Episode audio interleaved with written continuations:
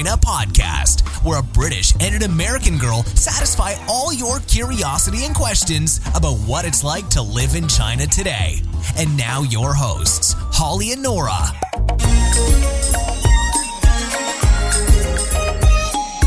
Hey everybody, Hello, Nora here, and I'm Holly. And we're broadcasting to you on a very blustery and rainy day here in Shenzhen. It's not really a surprise, it just seems like every time we come to record it rains. yeah, it's always really dark in this room. Yeah. We can't turn the lights on because they make this obnoxious buzzing sound, so to add to our already feeble sound quality. Yeah, every room that we've recorded in, there's always been some sort of weird noise. In fact, I'm sure in some of the other episodes recently you've heard um, talking and microwaves and all kinds of things because the room next to us is also it's like a meeting room slash lunch room. That's what you get for doing pretty a podcast on a budget. Yeah, right. But it adds to the ambiance, doesn't it? So- this is real China, real It is, life it here. Yeah. So what we got going on this week? Um, we've got a review from uh, Theodulf from the USA. And um, he says, uh, This podcast explains all the stuff about China I wish I'd known before my wife and I spent two weeks there. Uh, now back in the States, I feel nostalgic, nostalgic, sorry, for that huge and fascinating country. I want to know more about what I missed.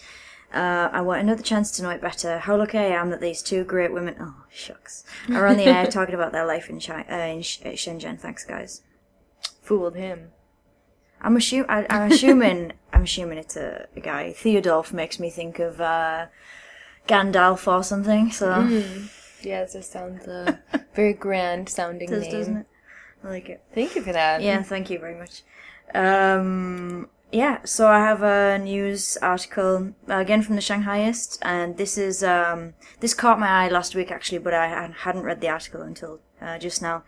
And um, this is about a family who, uh, after 48 accidents in one year, uh, family would like officials to stop cars from crashing into their home. Oh. So obviously, I'm I'm sort of laughing, and it's not a very obviously it's not a very pleasant thing, but uh, basically this house, um, the the family had the, had a, had the house, and then the road was built.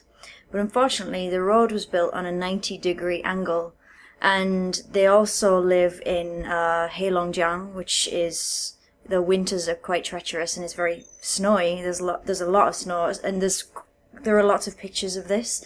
Obviously, every time there was an accident, they took a picture, and you know that I guess the uh, the snow on a ninety degree bend is probably going to be pretty dangerous, and people just keep plowing into their house. Oh no. Yeah, so it says um, the family's problem started in 2010 when a new highway was built leading straight to their home, and those problems have continued with increasingly regular regularity since then, as drivers find out too late that they aren't able to slow down in time.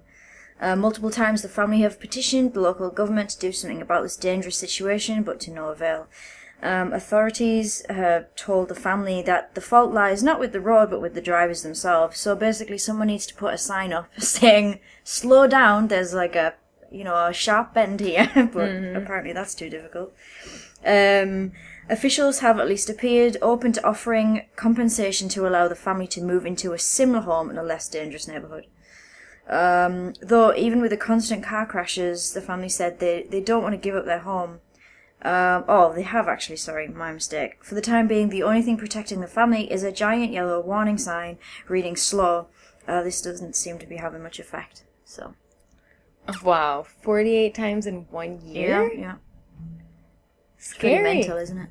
Super scary. Yeah, we actually, we have a, it's not, it's nowhere near the same, but we have a pub, uh, in the area where I'm from, in Hartlepool, that, that always seem to be crashed into. Oh no. I don't know why. It's not particularly on a sharp bend, but it's had quite a few incidents outside of it. Oh man.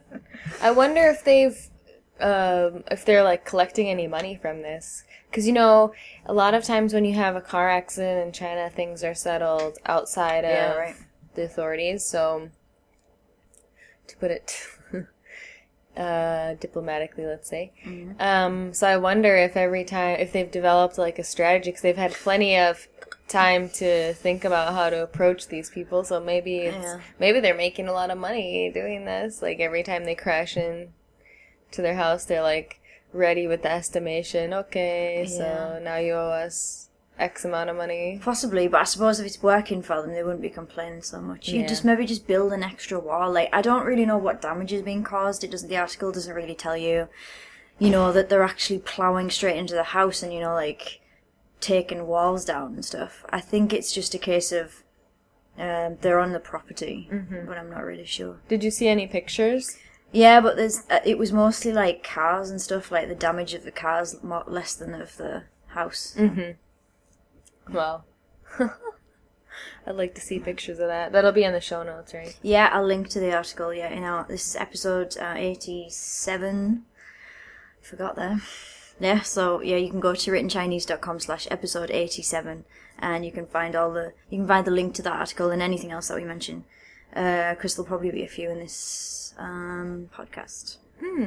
Now I said house, um, which I'm curious about because uh, not that many people live in single-family homes. Is it? Does it seem? Yeah, it looked like from the picture, it just looked like a single story actually. Oh, Yeah. well, I guess maybe outside of the, you know, if you're in Heilongjiang, which, yeah, it's pretty remote. I imagine that there are there's more space for you to have Yeah. a single-family home. Yeah. You'd think there'd be so much space that they could have just moved the road a little bit. Mm-hmm. Well, this is quite a common occurrence, isn't it? Um, I'm trying to think what they call them nail houses, I think is the, the phrase they use, where they sort of, um, the government wants to build a road and they kind of take some uh, houses down that have, that you know, they've sort of given a comp- given compensation to a family and said, we want to build a road here, we need you to leave. So for a lot of people, that's okay. They they're they're they're okay with that because getting a decent amount of compensation. But some people just refuse, and they end up being one house, uh, one very rickety looking house, just sort of in the middle of, I don't know. What I guess what would we call it a roundabout, I suppose, essentially. And there's you know highways and major roads running either side. I remember we had an article. Yeah, we did. Written Chinese. yeah, I, because I remember seeing that image of this just like two story or three story house just Yeah. popped in the middle, literally of a highway. yeah, yeah. Just right in the middle. So there's a road on one side and a road on the other. Mm-hmm. Yeah, it was quite a tall, like townhouse style. Mm-hmm. yeah, maybe three or four stories. But there's bits hanging off it because it was obviously at one point attached to other houses, like a terraced Right. house. uh, yeah, uh, I will. If I, I'll do a search and see if I can find that because it's there somewhere. Because I think actually we talked quite a bit about it. Um, and there was, I found an article that had multiple different, sort of different examples all over China where this is the same thing has happened. Like people who just have one house on like a mound and they're basically living in like a, a construction site, you know, there's like a moat around them and they have their house and they're, they're just living there quite happily. Yeah. I'm surprised actually that the that it lasts so long that these people manage to stick it out for so long. Right. Right.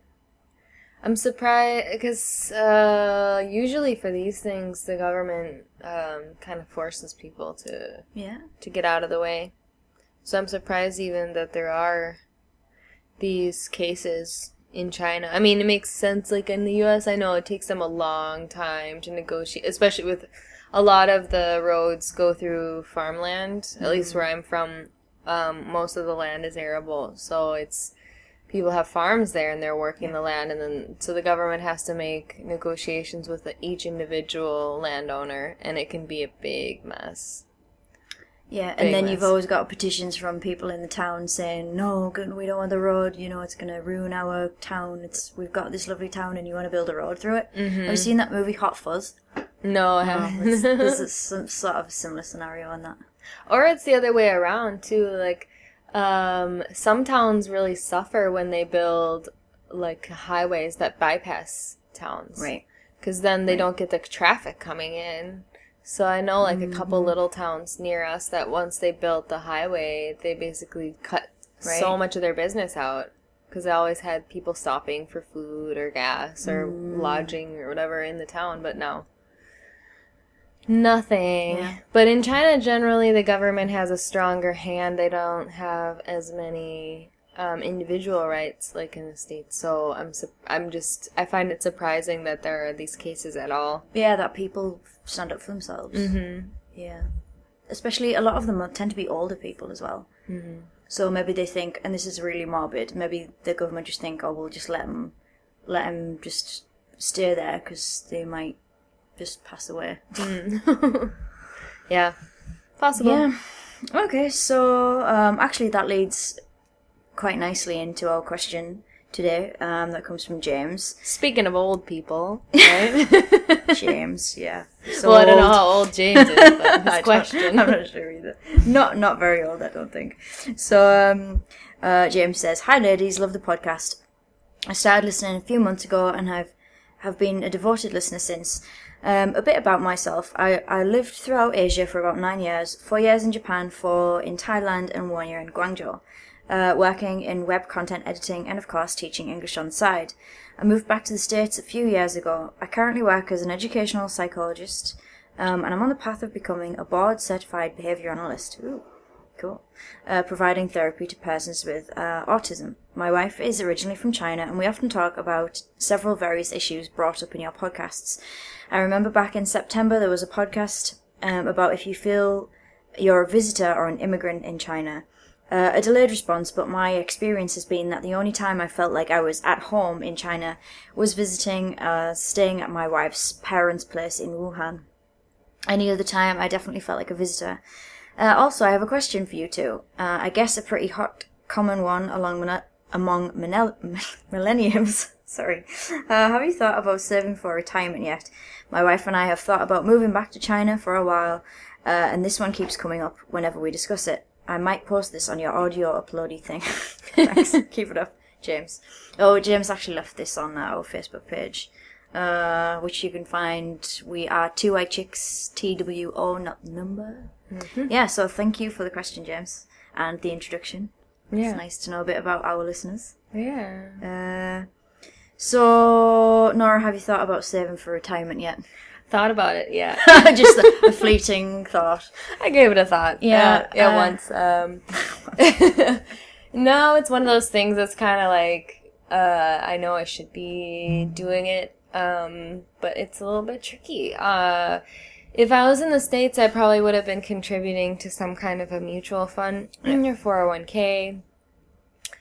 But if you don't think you're going to retire in the US, It's not really it. I guess. I'm not sure. I mean, because you don't know, currency fluctuates so much. Um, since being in China, I remember how much it has changed just from my life cycle in China. Um, and that makes a big difference uh, when you're planning your how, how to invest your money long term.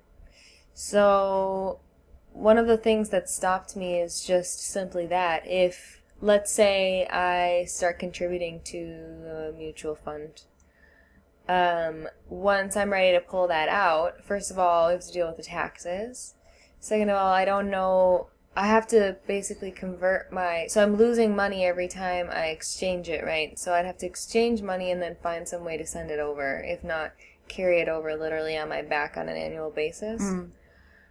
Um, and then once I've deposited it, then I mean there are different types of mutual funds. Some you pay taxes annually, and others you pay um, once you take everything out at the end. but anyway, when you compare how currency fluctuates and um, how you have to exchange the money every time, so if I exchange it into U.S. dollars and then let it sit, and then I have to exchange it back into another currency, I'm just wondering how much I'm losing there on those transactions. Like how much better is the interest rate in the US versus other countries where it would be worth it to deal with all of that mess. Um, Have you thought? Uh, again, thought was Yeah. just a thought. Uh, but we, um, my husband and I are sort of like, you know, saving t- towards we assume purchasing a house. Yeah. So at least we have some sort of, you know, so, something to say, you know, t- to own. And even if we never, I mean, we're kind of assuming we'll buy some property in the UK. Um, and even if we don't live in it, we can, you know, rent it out or whatever. So we've still got some sort of income, which I guess would go towards a pension fund, I I suppose. I could. Um, but yeah, we've never sat down and really discussed it in fine detail. Yeah, because I guess we we're not really sure where we'll end up.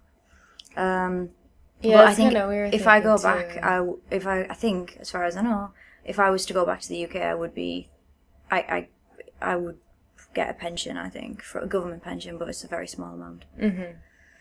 Yeah, because that's similar with us. So our current uh, idea is that once we leave China, we will most likely move to Bulgaria, and there the property is quite inexpensive, so we can literally just like buy with cash. Yeah.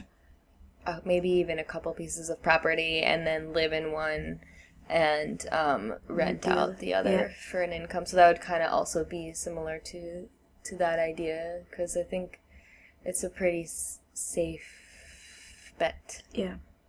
Also, just thought about uh, a couple other things. One is precious metals, especially like silver. I've thought about like playing around with like learning how to Yeah. buy like any precious metals that are also used in electronic devices.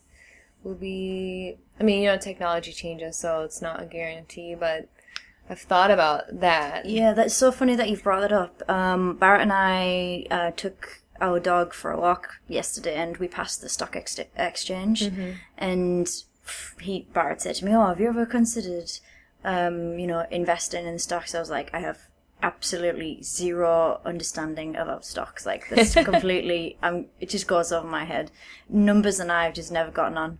But he's quite like number savvy and he previously worked for a company that uh, was importing like gold and silver or, or trying to anyway so he learned something from it and he actually did bring up that same sort of conversation um, it didn't last very long because he was trying to explain something to me and i was just like i don't get this Yeah. i'm sorry dunce dunce cap on Yeah, that and then like also because Bitcoin is really big in China, so I've also thought about learning. I set up a Bitcoin wallet, and um, actually I was given some Bitcoins by a friend of mine in China. Shout out to Brandon Gibson. Um, and uh, so I'm, I was thought I thought about even starting that game, which is kind of similar to you know exchanging currency. Sorry, that was my phone. We do have a no phone policy we do. You'd think after eighty-seven episodes. in how uh, many years I know, I know that was bad, but you know I have a baby, so now I feel like I always have to have the phone. and you've got me. quite a cool uh, message tone Yeah. so i don't get. it's just like being shot with an arrow. Sorry about that. But anyway, um, yeah. So I've thought about uh, other things too, but still haven't settled on a concrete. Sure. I mean, right now we're just kind of like save. We're actually, it's more like we're investing in our own businesses. My husband's starting his business. I kind of have some projects going as well, and so we're saving money and kind of investing in ourselves with the hopes that that'll be the best Mm. for now. I mean, diversity is key, right? I think the best is to invest a bit here and there. For now that Dahlia is here, I'm also thinking about how to s- set up some kind of funds for her. So I might Yeah. start buying some CDs or you know savings bonds. What's while a I'm CD? home. It's like kind of a bond. It's a, Okay. like government backed um, bonds. You you buy you pay a certain amount of money for it, and then in a few years it matures, and you get more money back. Sounds good. Yeah, which I've done before. That's the only investing that I've done before is buying CDs. Okay. So that's possible. we are not very knowledgeable No. about this. But but maybe we can talk a bit about uh, retirement in China Yeah. since we're in China. Mm-hmm. Um, so we um l- looked into both Chinese people retiring in China, and I also did a little bit of well, tried to look into whether what it's like for foreigners to retire in China.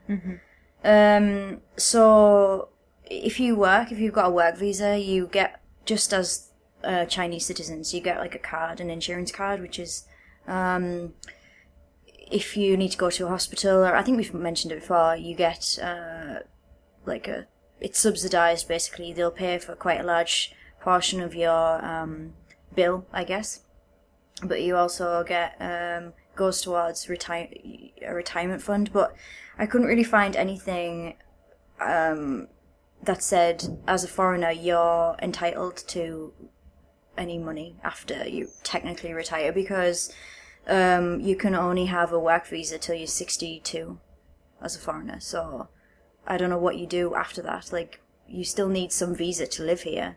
So I don't know how I don't know how that works. Um, and I did find I came across a there was actually a question on Quora, which is what what is it like to be reti- a retired foreigner in China? And the response was from back in 2015, but a guy who's lived in China for 17 years said, uh, to my knowledge, foreigners cannot retire legally in China. Even if you have sufficient funds, you cannot stay legally in China unless you have employment or your own company. Uh, I know a number of uh, quite sad cases, people who really love China, spoke Chinese fluently, and lived here for a great part of their life. Um, and even received Chinese government awards, yet had to leave the country on retirement. So it's quite interesting. I don't know if that that's changed in the last few years because uh, Chinese law, especially relating to foreigners, just changes so quickly. So it could be different now. I'm not sure. Um, yeah, so I'm not sure if we're entitled to sort of funds on. I would like, be very surprised. Yeah, me too. I mean, our just like anywhere, any any of the Chinese employees, they our employers are supposed to contribute to. I thought it, it's it's like an insurance, like social insurance. I didn't realize though that it was connected with the pensions because as we asked our colleague Champson if uh, her parents received a pension Right. because previously as far as i understand it previously in china they didn't have any kind of pensions maybe before I- i'm not sure but maybe before uh, there's a formal like social insurance system like now it seems like they're pushing people to contribute to this social insurance so you pay a certain amount of money per month and then your um, employers match it but it's not very high No, it's quite a small amount. Yeah. Yeah, but then apparently after you retire, then, then if you've contributed for at least 15 years, then the government will give you a pension. Right. But previously, as I understand it, there weren't these kind of pensions. And so basically the the retirement plan for most Chinese families was in this was the children. Which we've talked a lot about in the past, haven't we? But the responsibility of uh par- of chil- children, like grown children, to look after their parents uh, once they have retired, once they, you know, they've they finished work or whatever. hmm So the parents invest, invest, invest in the kids, and then hoping that the kids will give them a good ROI once they join right, the yeah. workforce and we'll take care of them into their old age. We kind of discussed about Holly and I about like.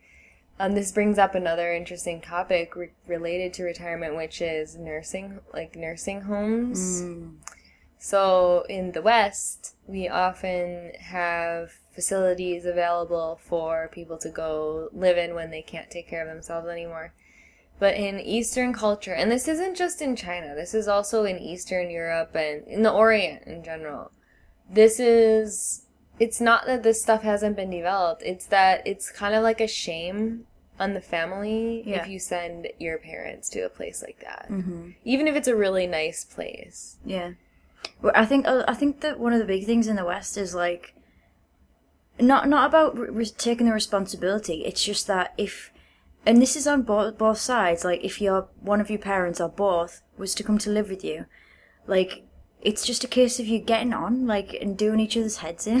like, Yeah. that sounds really stupid, but pro- I can't I can't imagine many, ad- like parents like you know in their sixties or seventies wanting to live with their children and vice versa. It's just like I think we're more independent in the West. Maybe like we're a little more. I don't know, freer from our families. I mm. think Yeah. that's one of the big things, anyway, for me. Yeah, I remember when my grandfather passed away, my grandmother stayed with my parents for a little bit before they moved her into like a community retirement community. Mm-hmm. And she really didn't want to go do it. And my parents like thought about it a lot cuz she was a really, I mean, they had a good relationship and Yeah. they were definitely considering keeping her, but they ended up deciding to move her into the home. Um, they told her like, "Oh, we'll try it on a trial basis." Yeah. But actually, once she got there, she did so much better Yeah, because they had all these activities and, and, she had people. yep, and she was able to like she did her own cooking still. She always loved to cook, Nice. And so she had her own little kitchen, and it was on like a beautiful like this Mhm. place. My parents are like, when we get old, if we can't take care of ourselves, we want to live here. yeah. they know already that they want to live there because Yeah. they saw how nice it was for my grandmother. They had all this cool stuff for her to do, and Yeah. it didn't have the like old folks home feel to it at all. It's like right next to a university, and Mhm. like it's really easy for them to walk around downtown and Cool. feel like they're part of the community. It's not some like isolated building out in the middle of nowhere where they're just surrounded by old geezers. Yeah. They're really a part of the community, and Yeah. it was it was great for her. But even a place like that in China just wouldn't be acceptable just culturally. Yeah.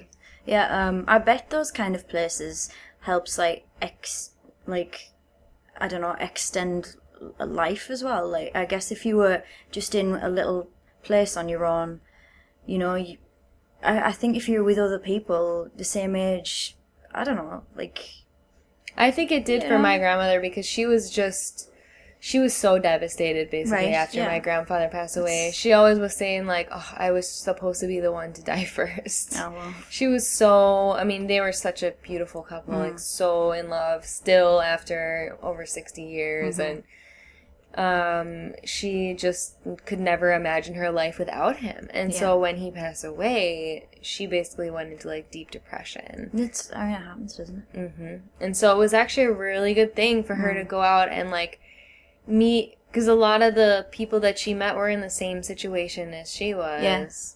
So for her, Yeah. it was a very healthy environment, I think. Yeah. Mm. Yeah, my um, Barrett's grandma, oh, same thing, similar thing. Although she, she, her husband passed away many years ago, but she had a house, and I think maybe she had a bit of a fall. Yeah, she had a hip. Uh, maybe she fell on her hip, and they real they realized she couldn't really stay on her own anymore, and yeah, she was reluctant. But once she went in, like, I mean, it sounds brilliant, sort of similar to what your grandma was in, like, um yeah, like a big like a community, but she's got her own like self-contained granny flat basically. Mhm. Yeah, and my grandma had the same thing, but she was like it wasn't a community; it was just her own place. But there was, uh, you know, you know, if if she was ever if she ever got into trouble, there was like she could just call. You know, there was like a, you know, like a pull pulley thing, like she could just call call them in. Yeah.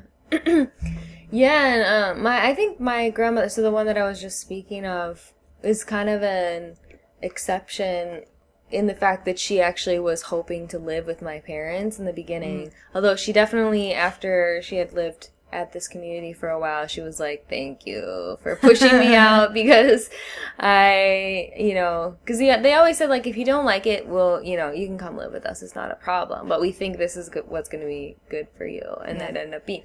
But my other grandmother, who's still living, she's ninety one years old.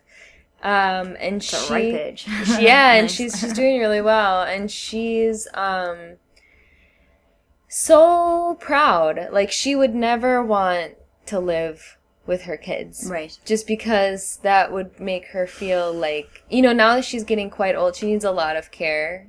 Um, she needs help doing a lot of the tasks that most people do on their own, and Yeah. so sh I think she would even just helping her get up. She she always gets this kind of like look on Yeah. her face, like Get off me. mm, yeah, mm, I can do it myself. exactly.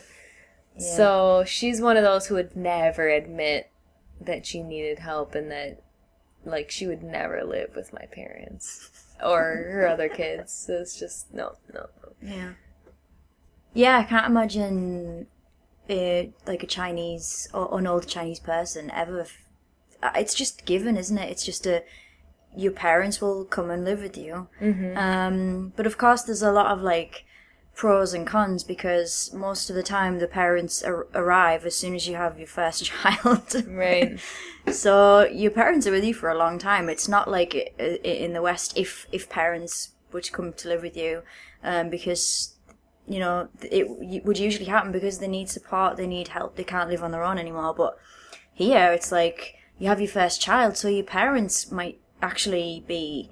at what like late forties, early fifties? Well, that's a heck of a long time to have your parents with, living with you. Actually, Yeah, a lot of kid, uh, well, kids, but uh, young adults never really live outside of their family. Mm. Like, they go to university, so they still they don't really they stay in the dorms, and then they come home on vacations and stay with their family, and then when they graduate university, it's just a couple years a lot of times before they're married, and then mm-hmm. living in somebody like usually one either the husband's or the wife's parents will buy a, an apartment usually the mm-hmm. husband's parents where they will live in. So then Yeah. that's also under the family rule and then when they have the kid the family comes so it's like never really independent at all. Right? but it's kind of like immersion therapy. I wonder if it's almost mm-hmm. better that way because i wonder if all the kinks kind of get smoothed out along the way as opposed to our situation where it's like you're 18 and you're like see ya and you leave and then you're gone for all these years and then let's say you're around 40 and your parents start getting older and then they're like need some help or something to reintroduce them into your life is kind of a big Yeah, transition yeah, that's a good, very good point. Yeah. so I wonder if it's actually they don't think so much about it being like uh an inconvenience. yeah, an inconvenience is just like part of their normal life anyway. yeah, yeah. I'm sure if I'm sure if you asked, I don't know. I don't know if I've ever asked that question actually. You know, how do you feel about the idea of your par- like your husband's parents coming to live with you? Because if it was us, we'd be sort of like even even if you get on well with your in-laws, you'd still be like, "Ugh," you know, you, you it's not.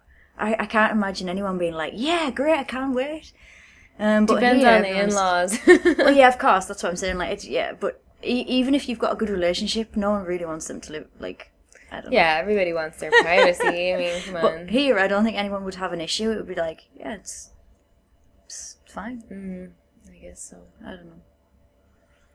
Yeah. Um. Just wondering about their love lives. I mean, for both couples. Because, I mean, if you're the parents and you're like 40, 50, I mean, it's definitely not over yet. Come on. so Hmm. it's like, I wonder what they do. Just like sneak around and be really quiet. Or I if guess. they like take vacations or something. Yeah. I suppose you just have to have, uh, like, be rich enough to have separate wings or something. Mm.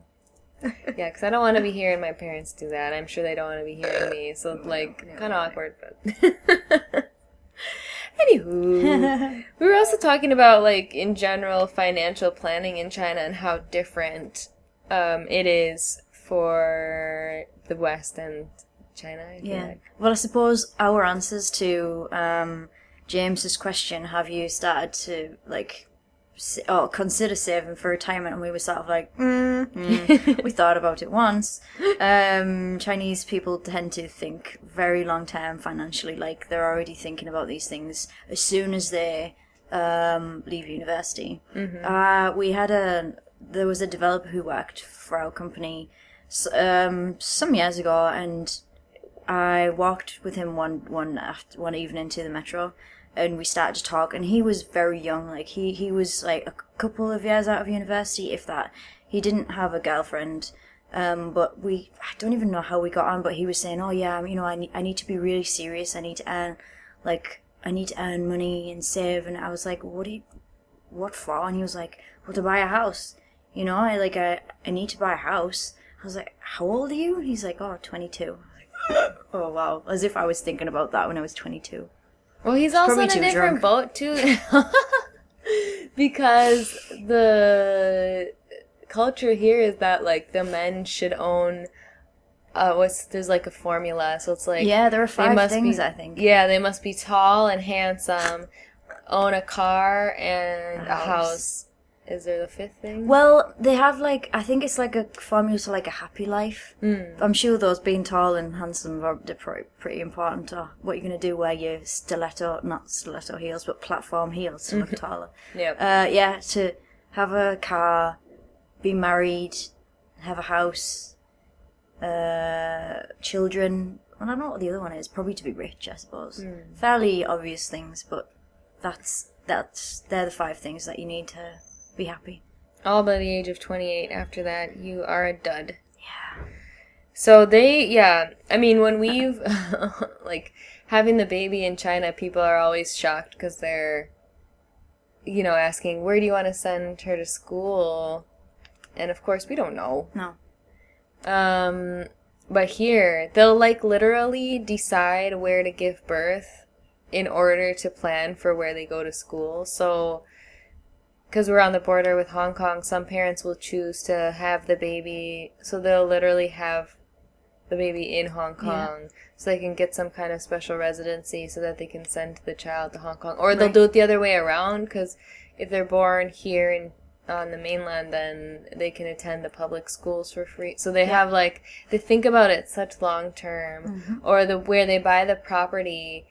Um, they're also considering so these kids who they've just graduated university and they're already looking into buying property they're also considering like which school district is it in for these kids that don't even exist yet. So for they have they don't even have the wife yet but they're already considering like the school systems that they'll be into because a lot of schools uh, public schools um, you have to live in a certain proximity in order to attend them. Mhm.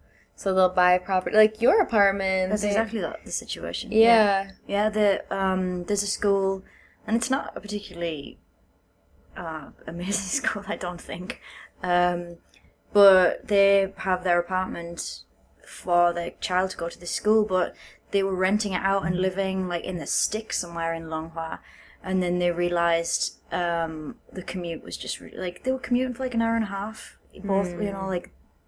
So three hours a day. It's a ridiculous amount of time. ridiculous Um, so that actually that's why we have to move out in September because they'll move in. Mhm.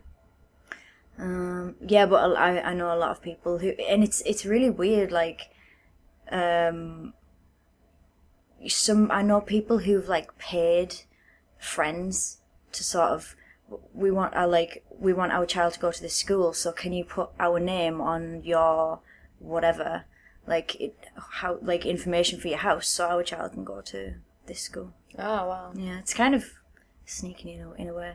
Mm-hmm. Mm-hmm.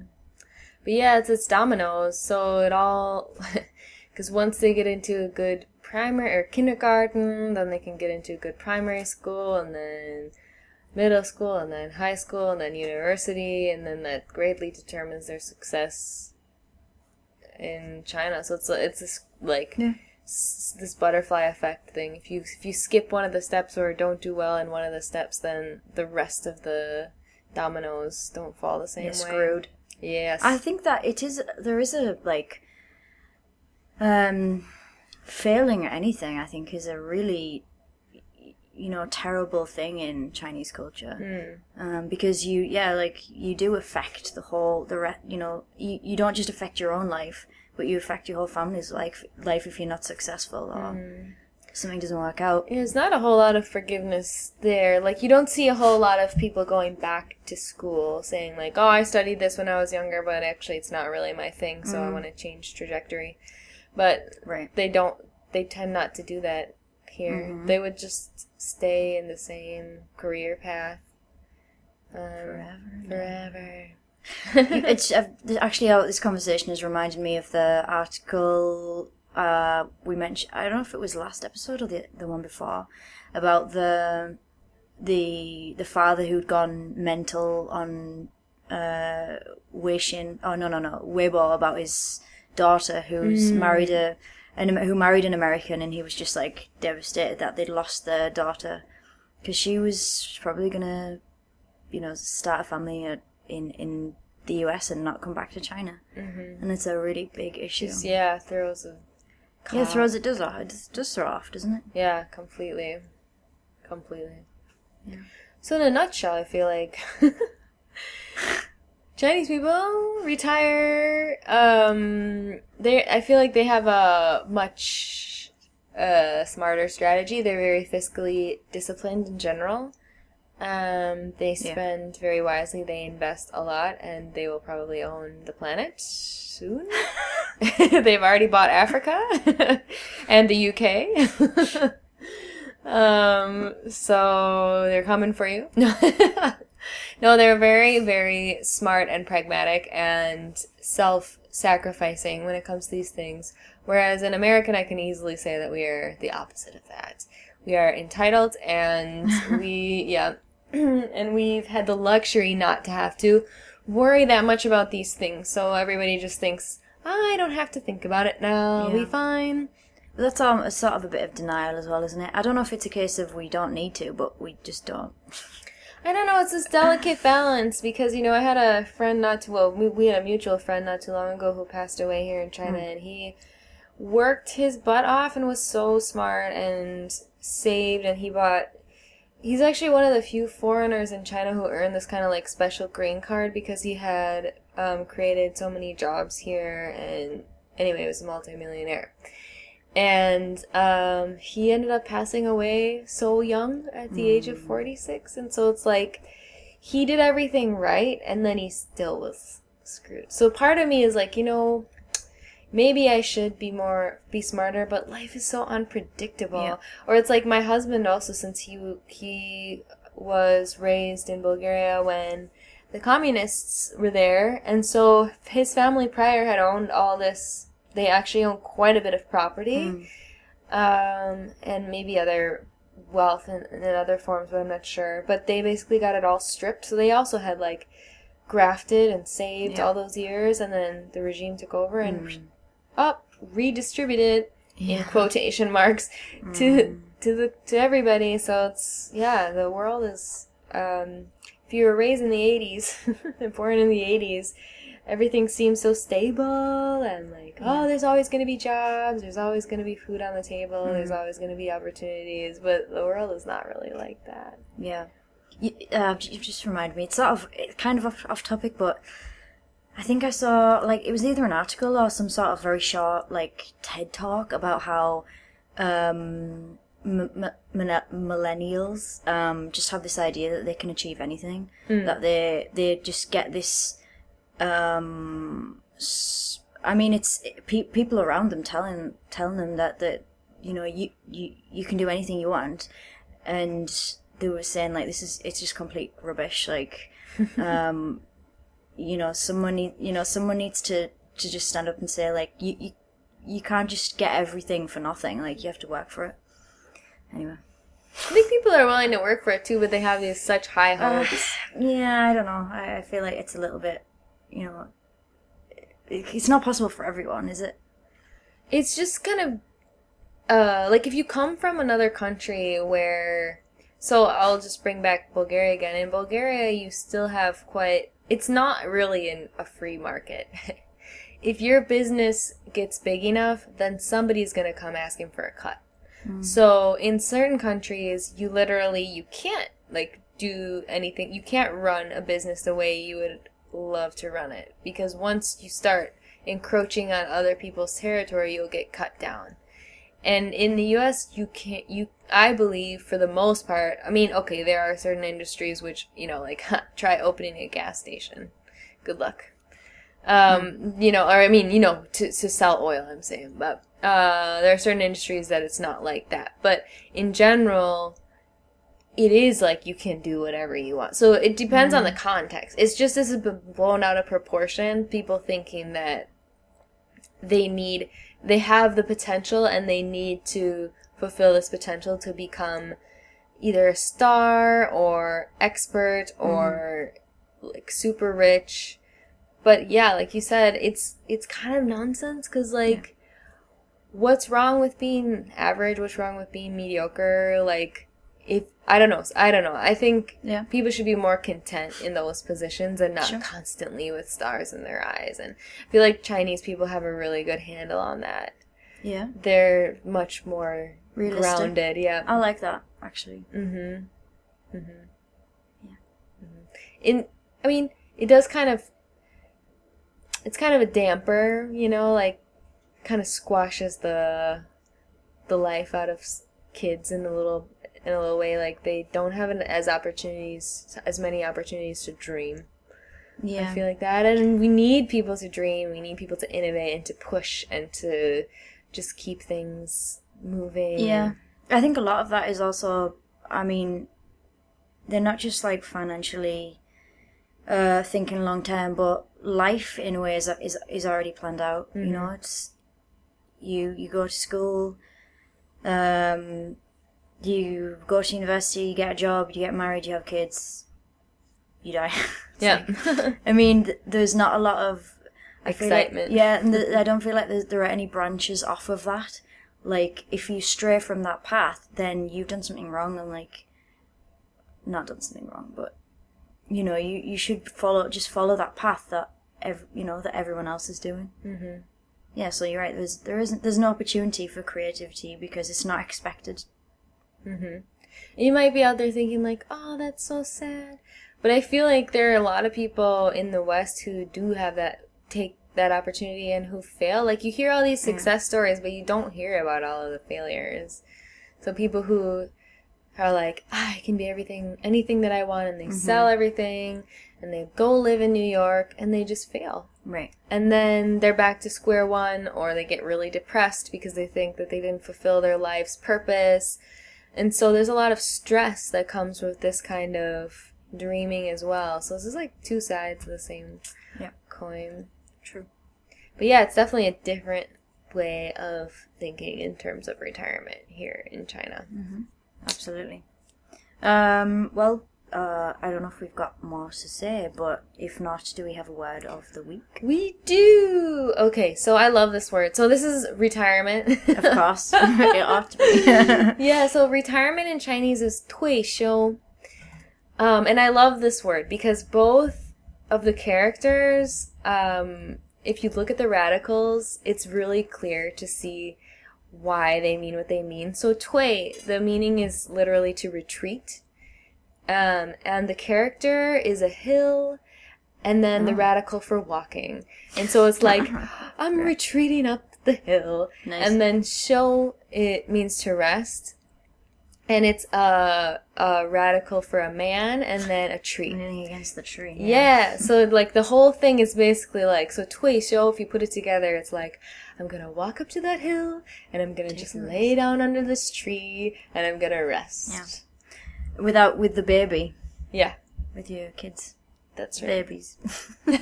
That's what they forgot to add on that character. Yeah, yeah.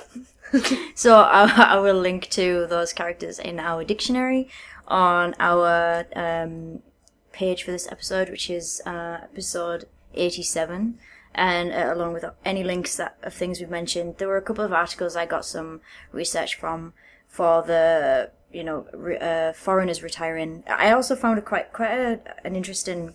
It's a guide. It's for, it's about. Um, I didn't read all of it because it was massive, but it's actually about Chinese people who've lived abroad and then want to come back to China to retire. Oh. So I might link to that. So if there's anyone out there who was in that boat, you might want to check it out because it was there was a lot of information. Huh.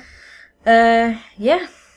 Uh, we got anything else to add before we say Oh. ciao? Um, well, just a reminder for anybody who is studying Chinese that on the online dictionary, um, if you use it, it's you can either click to it from writtenchinese.com or you can go directly to dictionary.writtenchinese.com. It's also linked in our podcast page. Yeah, you'll find it really easily, I'm sure. But um, just because I mentioned the about the radicals for this week's character or this week's word of the day, um, every word, every character in our database, we've um, pulled apart the radicals that exist inside of it. So if you're learning Chinese, this can be a really useful way to um, remember how to write the character.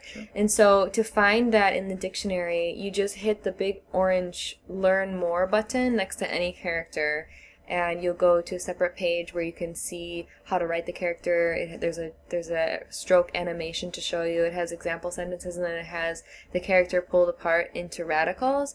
And then what's cool is you can even contribute your ideas for how to remember the character in the notes below. And we have quite a few people who have written in um, clever ways to remember the characters. So it's kind of fun because you learn from each other and it's kind of sparks ideas for how to remember it for your own personal learning. Yeah, sure. And if you want to leave like questions or example sentences or anything, like Chamson is is that is always there on hand, like to you know correct example sentences or or anything like that. She's mm-hmm. she's you know same day or the next day. She she'll she'll Oh yeah, she gets through all of them. So if you have any questions about any characters or words or how to use them in a sentence, or you want to try it out and then see, ask her, Yeah. is this right?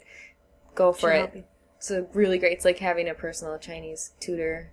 yeah, it doesn't really know what she is. Yeah. Okay. Well. Um. Oh wait. Sayonara. Yeah. Hope you uh listen again next week. See ya. Bye.